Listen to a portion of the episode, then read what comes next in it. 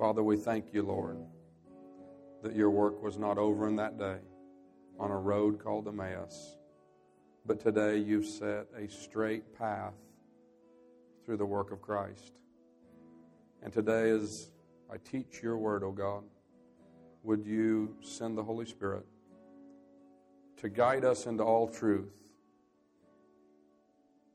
to be the defender of a faith that we laid before you at the cross.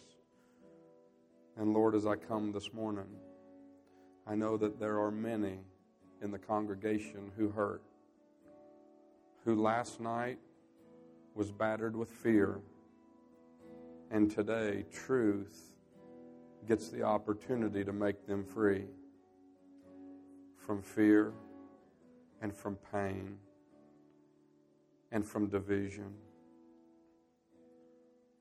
Lord, you alone have given us hope. We stand upon the rock who is Christ and the word that will outlive heaven and earth. In the name of Jesus we pray, because there's no other name under heaven whereby men must be saved. Amen. Amen. Good morning, church. I am excited to be here and share and teach the Word of God. And um, if you have your Bible with you, if not, if you have a device, if not, then we will put it on the overhead in front of you. How's that? There's multiple ways we can get the Word of God in front of you. How's that sound? Amen. A few weeks ago, I taught on the shield of faith. And there has been a tremendous response, not only within the church, but outside by way of podcast. And God has continued to just bring that up. And so I want to spend some more time in Ephesians six today. And if you were ever in a V B S somewhere, you probably learned about the armor of God. In fact, my daughter Hope this year was um, with her friends, and they were learning about the armor of God. So if we're not careful, we may learn a song, or we may learn how to say this and put it on. But to bring it in proper context of Scripture, the armor of God is the work that Jesus Christ did in the earth to defend you in your faith for Him. So this is Him at work. It's not so easily or readily. It's not superstitious. It's not easily applied just because you say it. It's applied by your faith in Him. He is your armor. You will never be more complete than when Jesus Christ and the Father are in front of you, or in between you and your situation. Whether it be, doesn't matter, any affliction of life, if you find yourself without the whole armor of God, we will have all found ourselves in a position to be hurt in a way that Christ does not want us hurt. Amen. So if you would uh, please read with me as we go back to Ephesians six. We'll be in verse ten through seventeen. I'm going to pull out one particular part of the armor and begin to teach on that for the rest of the service. I will be brief. Verse ten, finally. He uses the word finally here, and I think it's remarkable. With all that he had said to the Ephesian church, he uses the word finally. He's about to sum up what finally matters most in this battle they are in. So he uses the word finally, my brethren. He speaks to brothers, those who are of like faith to him. He's not speaking to the unbeliever here. He's speaking to brethren. He wants you to be strong in the Lord. Be strong in the Lord. So how do we do that? In the power of his might. That's God's might. We will never be strong outside of God's strength given to us. Put on the whole armor of God. I'm going very slow, very expository style for a reason. I want us to get all of these verses, and then as I begin to apply truth back in, in context of Scripture. Put on the whole armor of God. As I said early on, without the whole armor, we will find ourselves in a position of attack in different parts of what Christ delivered to you. Now keep in mind, it's not just about you. This is about an armor that God is protecting the faith of Christ in the earth today. You are the body if you are a believer, if you are born again. But he wants you to have the whole armor. No military man. If today I was in Afghanistan, and please be praying for all of that's going on around the world. We have men and women in a natural way in military who are by our president, who is commander-in-chief, sent into the battle. We want to be praying for our leaders, the president, all of those who are making decisions, and we want to pray for the military men and women who are being sent around the world. Amen? And I think with that in mind today, we need to kind of take that thought, the fact that they leave home, that they could be assaulted, more than likely will be aggressed and chased by an adversary. Knowing that, if we look at that, and then begin to look at our faith in Christ as being a battle, because that's what the Bible said it is. It's a fight of faith for you. So there's going to be, by the Word of God, a way to defend your faith. And so I could ask you some questions here. You don't have to answer openly. How are you def- doing at defending faith? Maybe recently have you found yourself in a particular battle? If not, maybe there's been times in your life that there were patterns that your adversary, notice the scripture says it's your adversary, not God's. It's your adversary, the devil.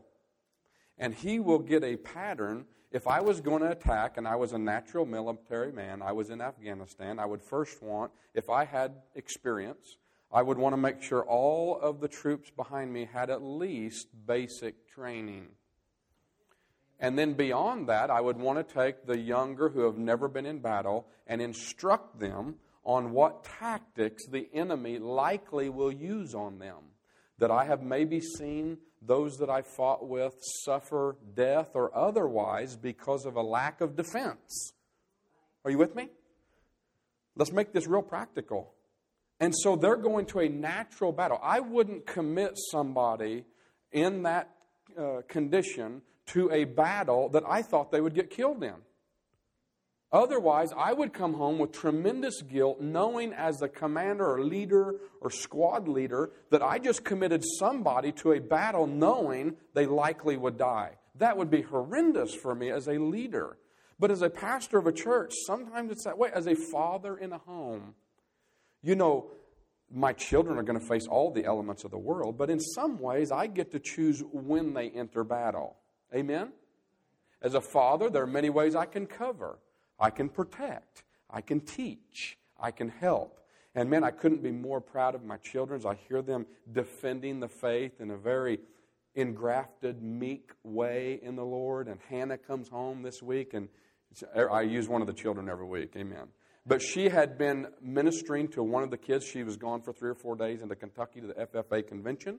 And one of the children she was able to share the gospel with on a born-again experience. And it was a little heated, but I am so proud. She is learning how to not only defend her faith, but then multiply and give truth to some of those that she cares the most about. Amen.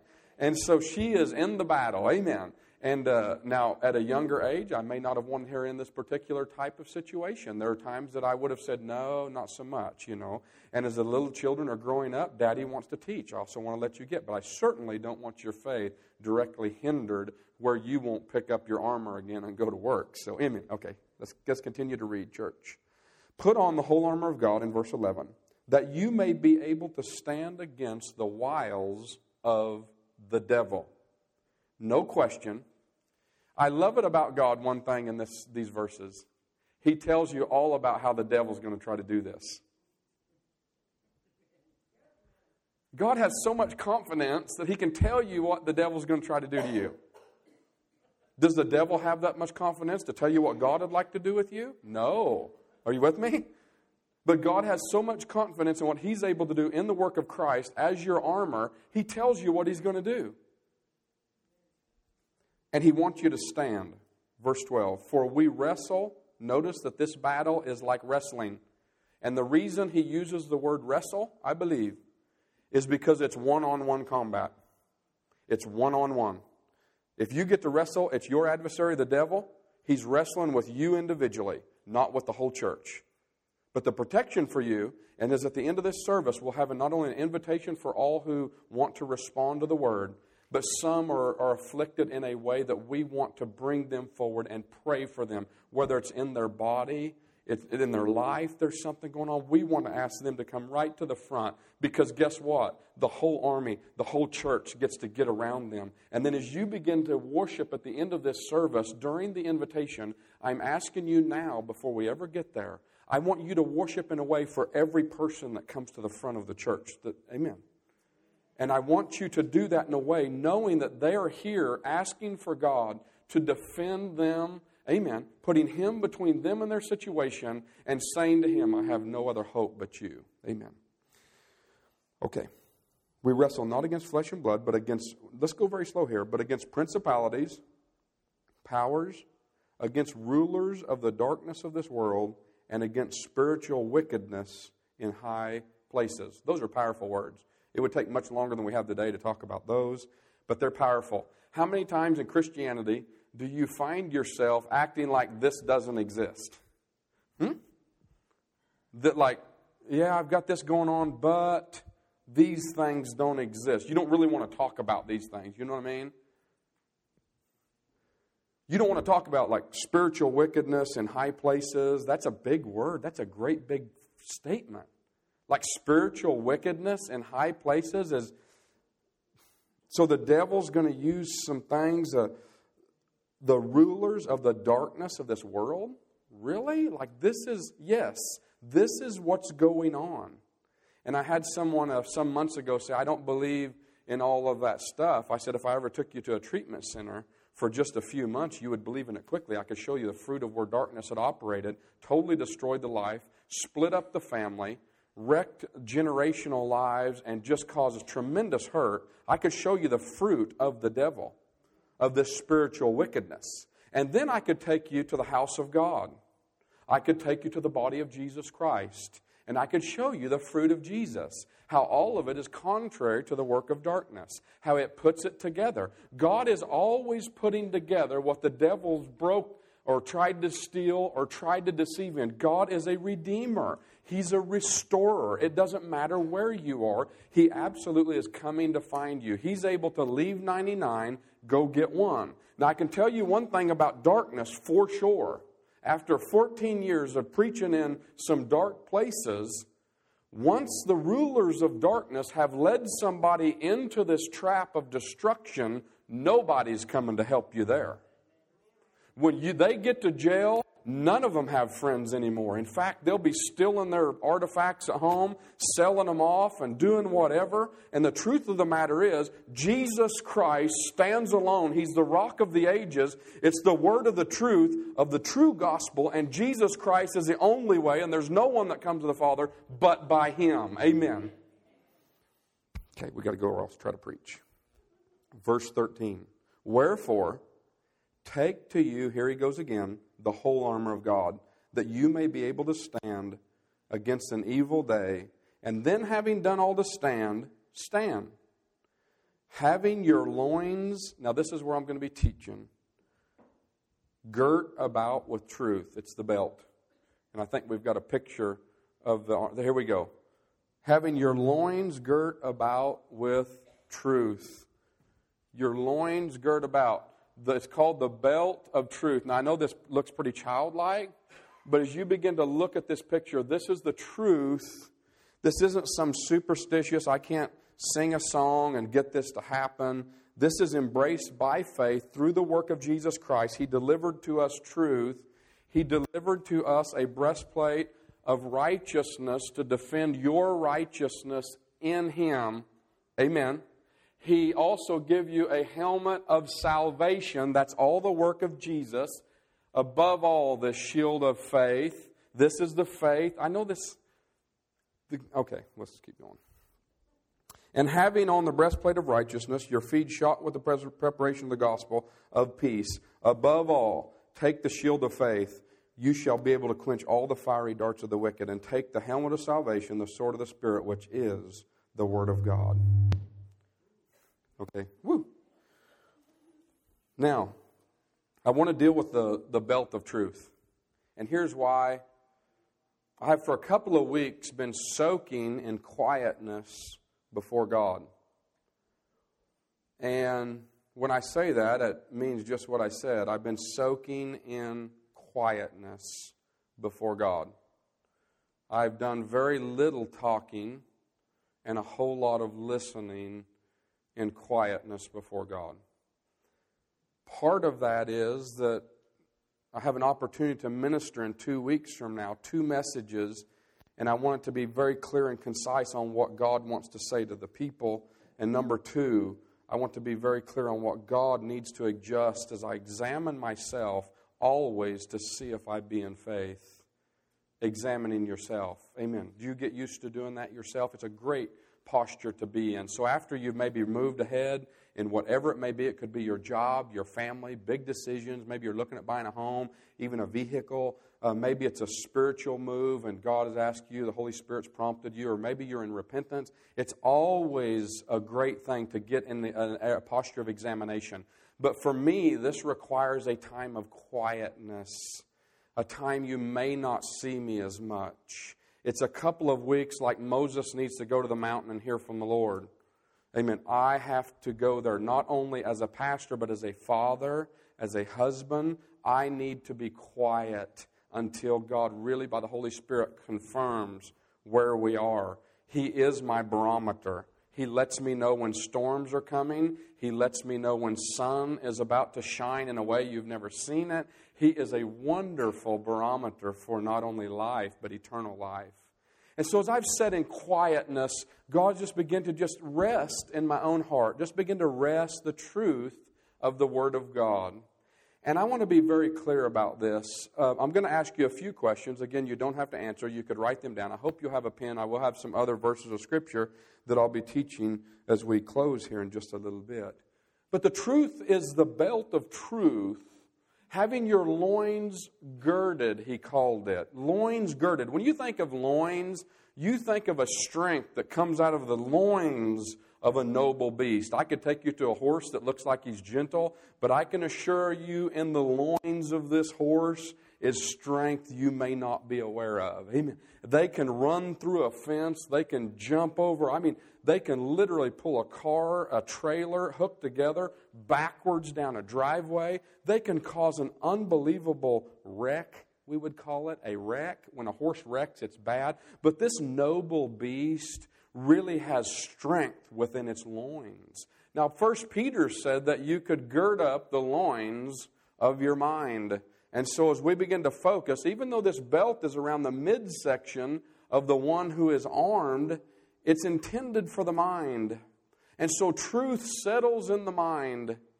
Truth settles itself in a place that's able to give you peace beyond your understanding.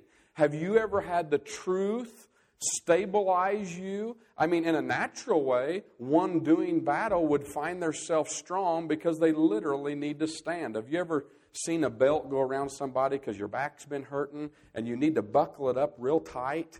And so, boy, he said, my back's been hurting. And so they bring to work the next day a great big wide belt. You know what I mean? Or they've been bending over a lot and pretty soon they're just like strapped it real tight because it, it strengthens the loin of the, the one who's there. And that's what's going on with this belt in a literal way. It's strength, giving you strength as you stand with a shield of faith in front of you. But look at this, church. Are we doing that? When you get in the midst of a battle and it begins to weary you, do you find that truth, the truth of the Word of God, is what is strengthening you?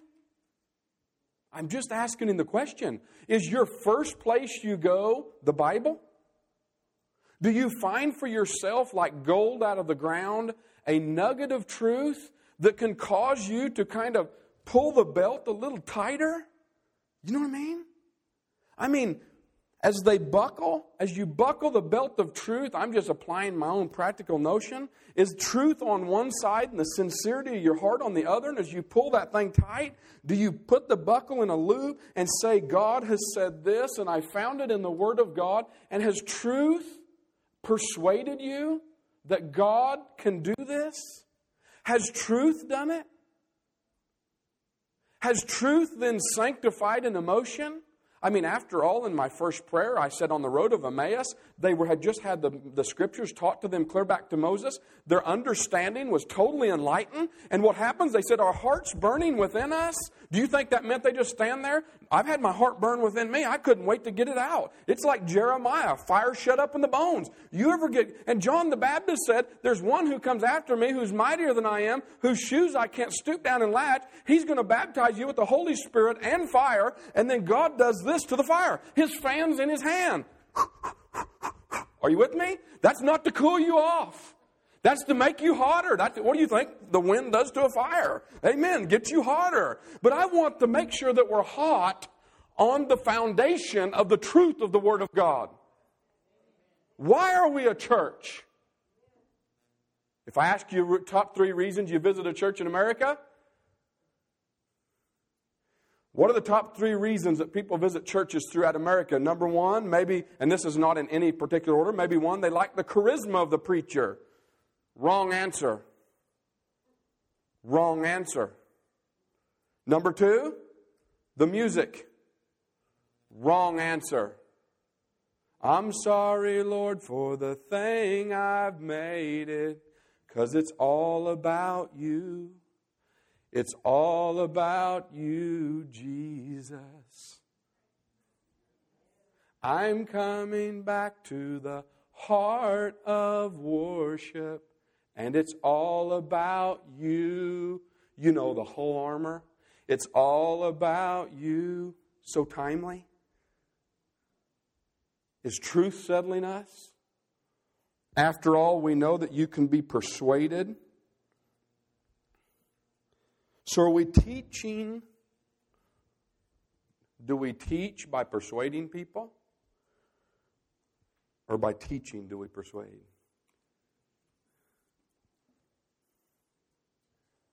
Let me say it again. Do we teach by persuading them first? Or by teaching? Solid rock truth. Let the heart of the Christian be totally persuaded, not only in Christ, but in the very body God sets them in.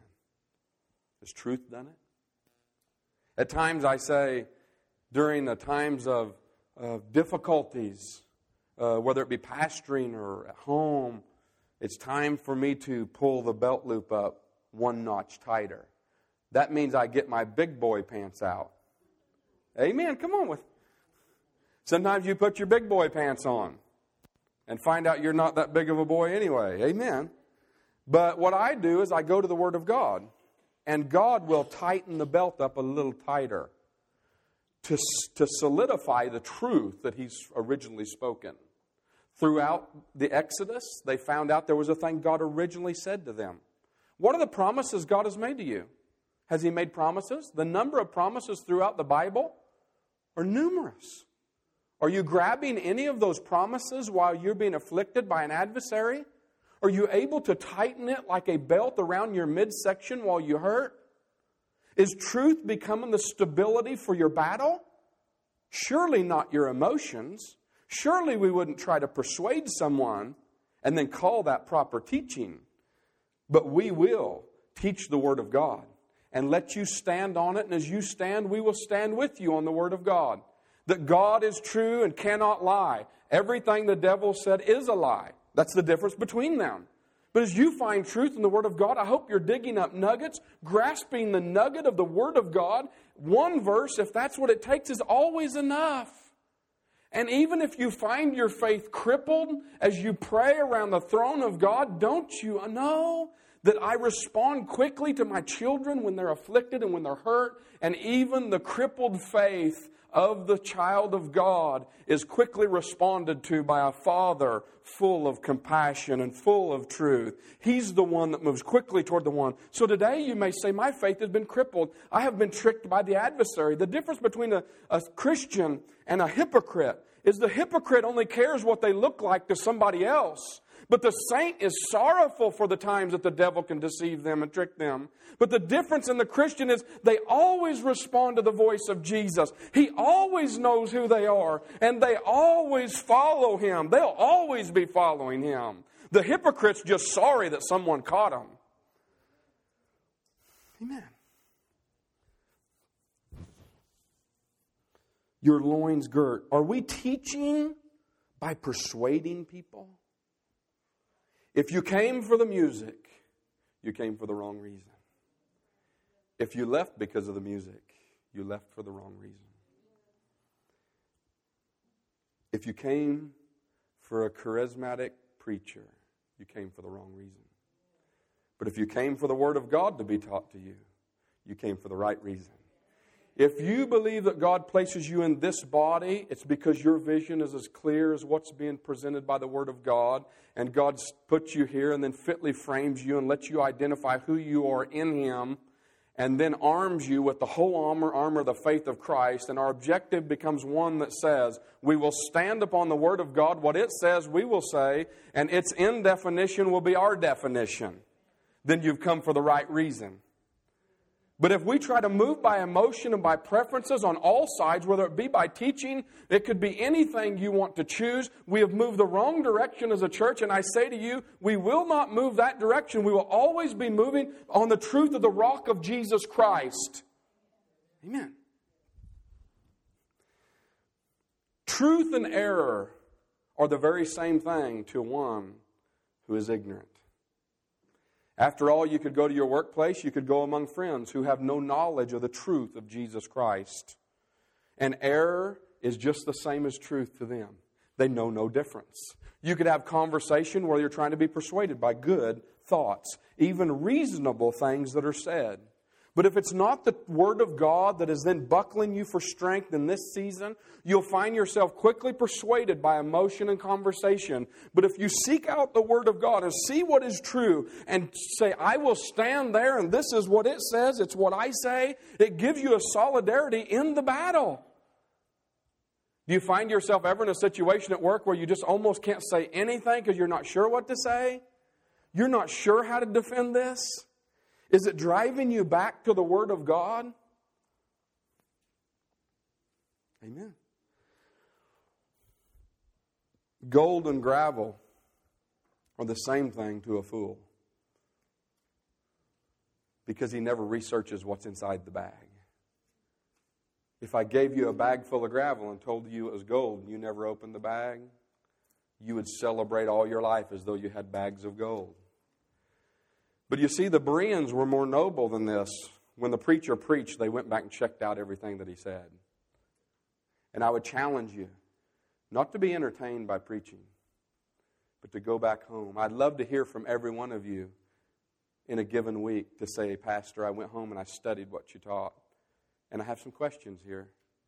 Let's sharpen one another. Let iron sharpen iron. Let God solidify the truth of the Word of God in us as we move forward. Let Him do this in a way that we're able to defend, where you can begin to, with meekness, begin to contend for the faith that's delivered to you. You, because the only angry person in a conversation is the one who's not sure of what they believe. As a pastor, I want to help equip you with the Word of God. It's what the Bible said they do. They equip you with the Word. I had conversation this week and I said, I don't mind talking about all this, but I want to equip you with the Word. Like, I want to agree with you on what the Bible says, what God's Word says. That's where we need to stand. That's how we pull up your strength. That's how we buckle you in the center and get you strong enough so you'll put the shield of faith back in its rightful position. In Second Timothy chapter four, Paul wrote and said, the time will come when they will not endure sound doctrine, but after their own lust, they will heap to themselves teachers having an itching ear. A tickled ear. Heap to themselves. Heap. Heap them. So a people, Paul says, it's coming, and because of their lust, they are going to heap to themselves. Not a few, a heap of teachers. Have you ever seen a heap of teachers? Like a heap of anything, a huge, demonstrative heaping of teaching. And what the people that are hearers will be saying to the teacher is, tickle my ear. Huh? Tickle my ear. And watch what happens in verse four and they shall turn away their ears from the truth. The best way to get people turned away from truth is tickle. You see it? I mean, I, I'm being bombarded this day and age with not so much from, like, abroad, other teachers. There's all these great ways now you're supposed to teach the Bible. I think just teach the Bible. I'm going to teach the Bible. What Paul said here, I'm going to teach you. And they shall be turned to fables. Truth gets turned to a fable when those asking for a tickling get tickling rather than truth. When we're tickled rather than truthful with one another, we're not true friends. And any true pastor, any true friend will tell you truth. There's no strength for your life in the midsection unless truth has become that strength. Error, this kind of error, will make for you in one conversation, in one conversation, as many roads to heaven as Scripture says there are ways to hell. It will have tickled itself, put truth at a distance, and in one conversation you'll find yourself in a break room and everyone's saying, I think everybody's going to heaven. You see how quickly it comes? And you find yourself in this position, reasoning with those not standing on the truth, but with a tickling, heaped up teachers tickling every part of their life.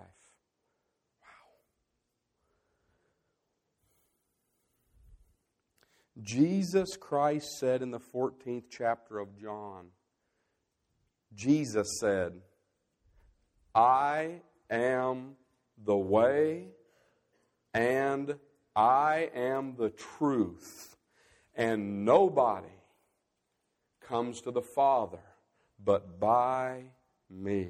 Isn't that wonderful? There is no other name under heaven whereby men must be saved. He bridged a, gra- a gap between us and God. From the distance of man could never approach God without the truth working in our hearts, setting us free from the affliction of our life. Truth makes you free. If you find that you've been in bondage and you know the enemy's worked a certain pattern over and over in your life, truth makes you, hold on, makes, doesn't ask you. Truth doesn't say, excuse me, the door is open. Would you like to come out? Once truth is heard, once truth is found, this pearl, everything else is irrelevant, and every gate that hell had put in front of you has now been opened because the Holy Spirit has unlocked the doors of bondage because a sinner has then come to the knowledge of the saving grace of the only truth ever known to mankind, and that was by the blood work of the cross and resurrection of Jesus Christ from the grave, walked forty days in the earth, then ascended into heaven, sits at the right hand of God, where when you believe, God receives you as Him in His righteousness and His atoning work. God does in you what you couldn't do for yourself. And Jesus was the only one that could bridge the gap to get you with God, and now the Holy Spirit is like a bloodhound from heaven looking for everywhere and everyone who will believe the truth of the gospel and then respond to that in their faith, in their circumstance, so He, that is God, can arm them with the work of Jesus Christ. And this is the ordinary work of the gospel for a saint in the earth today who has the royal bloodline of one man from one cross that brings together one body by one faith, one Lord, and one baptism. There's no one like our God. Nobody like the Christ that's ever been raised from the grave.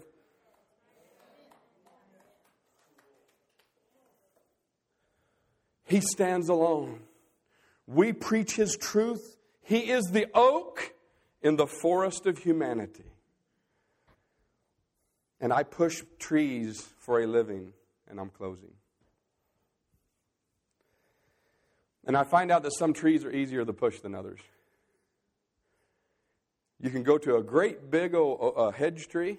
You know what a hedge tree is? It's a real roughly little thing. They planted them back after the uh, after the uh, Dust Bowl.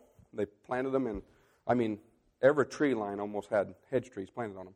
These are huge trees. They stretch out. They're very adaptable to our area. They're very made for our climate. They grow very well. One of the top growers in our area. But a hedge tree is very easy to push. A hedge tree has these roots that are only about this far beneath the ground. And they go out like this. And boy, you can get the biggest hedge tree, and I could just barely cut a root right here and just go up the dozer, and it just, I could just lay him right over. It's really impressive. But I'll tell you what's not so easy is I come up to an oak tree, and he's not even a third of the size. He may only be this big around. I know one thing, and that tree knows one thing. I'm going to have to do some digging to get to the bottom of his taproot. And boy, it can be frustrating for me as an operator. Well, I'm really digging on this oak tree, you know, to get him out. And it takes some digging. You got a pile of dirt on one side. Pretty soon you get up, you're trying to shove him over, and you got to watch out because the root ball's so big, when he rolls over, if you don't back out of the way, he's going to lift your dozer off the ground. And it teaches me so much about being rooted and grounded in the truth of the Word of God and how deep our roots can really go, and at times what kind of storm actually topples us. And I think it's wonderful that if the storm doesn't get you out of the ground, all it does is loosen the roots so your roots get bigger. And I love that about the storm. I'm not dissatisfied that you're going to... The Bible said, in this life you will have trouble. A storm's coming from the west, and I always love to push from the east because there's the least amount of roots. It's stronger on the west because it's faced storms its whole life that direction. I'm saying this morning that we need our roots to go deeper in the truth of the Word of God, in the house of God, so that God can solidify the Bible itself to be stood on by the saints and nothing else. It's all secondary to the first thing we believe, the Word of God. So I ask the Lord now, as we begin to go into a time of invitation, would you buckle our belt a little tighter when it comes to truth? Amen. And Lord, let us believe in the times of despair and the times of affliction for the truth. Let us contend for the faith that was once delivered to the saints. This is the victory that overcomes the world, even your faith. Do you know that as you apply faith to your circumstance, that you put God between you and it? And anything coming to you has to come through Him first? And if we read very long, we find out He's big enough to take care of it. Amen. And so as we do this invitation, I'd like to, you don't have to stand. If you don't want to, you don't have to stand. If you do want to stand, I want to ask you to stand. I would like to ask you to respond if right now you believe that God is asking you in the area of the truth of the Word of God to find that nugget. Maybe you're saying, Pastor, I'm really finding myself hopeless. I'm not sure what the future holds, and it could be for multiple reasons. But I need the truth. I need a nugget from the ground of the Word of God. I need the truth to hold me when I'm not sure. I want the truth of the Word to hold me above, and as thankful as we are for doctors, I want my first settled truth to be in the Word of God. That there is a verse of Scripture that God gives me. I'll never forget it. Second Kings chapter four, the Shunammite and her son had died. And he said, it, she said, it shall be well. It shall be well. And my wife and I hung on to that in a time of affliction, even with Hopi. And I'm telling you, night after night, this father got up in the middle of the night and held this eighteen-month-old baby. And I prayed over her every night. And I took her in front of the church. And I never said a word. I just held her up before God. And I knew then, I'd held on to that word that said, it shall be well. And this lady said it concerning a dead child. And then here we've got the man of the Lord comes back and raises a child from the dead. It was well. God had heard the cry of her heart, but she stood in the place of the Word of God. And it will take us realizing we've got a fight on our hands. And without God, we can't do this. And He doesn't want you laying night after night full of fear, not knowing where your life's headed, but wants to give you the solidarity of the rock to stand on, to say, I go and prepare a place for you. I've gone ahead of you. Amen. So I do ask you to stand to your feet. If you want to stay seated, you may. I would like to invite, I've asked I've asked Brother Bill and Rosalie if they would come up. And Brother Bill has a doctor's report this week that we want to stand with Brother Bill. We're going to stand on the Word of God, right, church? So when you start worshiping in just a minute, you are worshiping with all who come. And, and anybody can come. If you are just here and you say, look, Pastor, I have been moved by different, you know, things I liked and didn't like, but I'm hearing it today.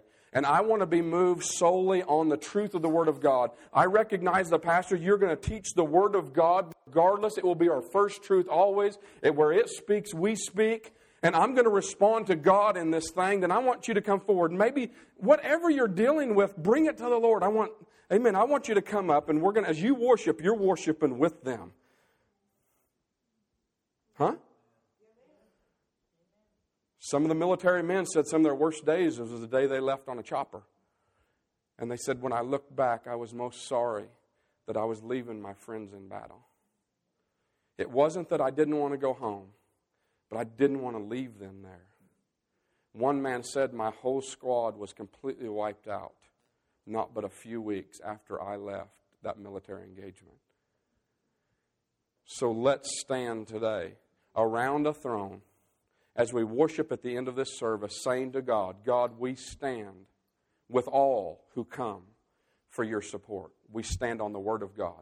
And then let's find some promises. You see those gathered around here this morning? Anybody can come. But as they're here, I hope that God will inspire each of you and you send or write to them or give to them or call them with a scripture of truth. Our reasoning will never work, but the Word of God can be stood upon. Amen.